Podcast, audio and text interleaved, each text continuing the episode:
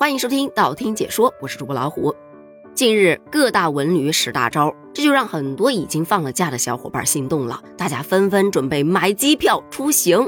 可就在买机票这个过程当中，有三位小伙伴发现，同一个平台买同一趟航班，结果价格却大不相同。最便宜的只要四百块，而贵的要一千二百多块。这不，他们就把这个现象拍成了一个视频，也就是三个手机放到一起，三个价格。他们就给该诸平台打电话，客服人员就说，每位旅客他可能随机的优惠不太一样，有可能是代理商投放价格的时候出错了，或是用户领取了大额优惠券什么的呢？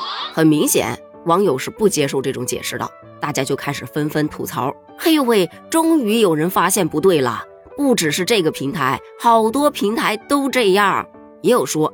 什么叫随机优惠？这不就是选择性优惠吗？就是杀熟。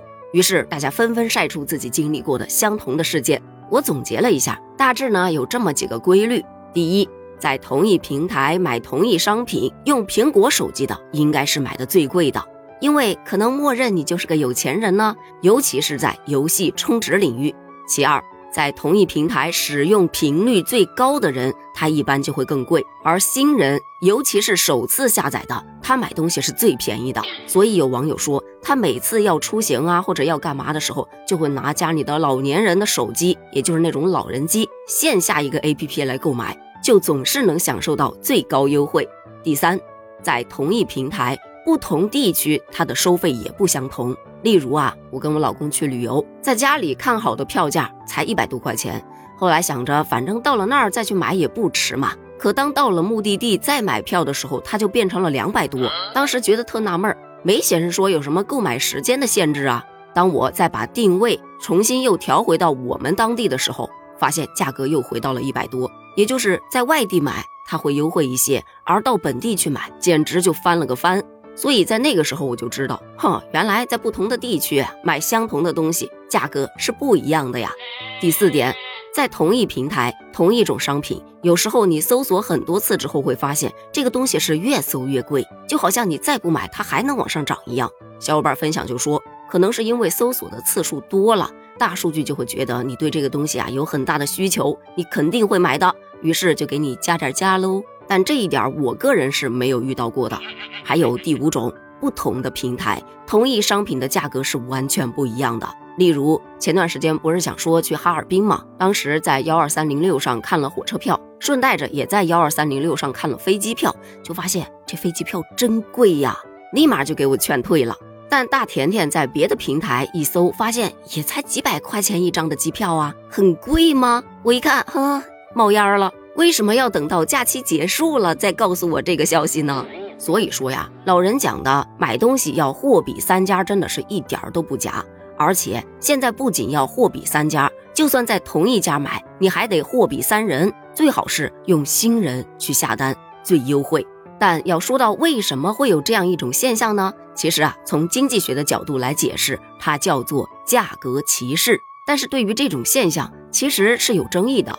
比方说啊。在越剧和文秀中有这样一个段子：算命先生说，大户人家叫算命，命金要收五两银；中等人家叫算命，带茶带饭带点心；贫穷人家叫算命，不要银子半毫分。倘若家中有小儿，先生还要送礼金，倒贴铜钱二十四文，送与小儿买糕饼。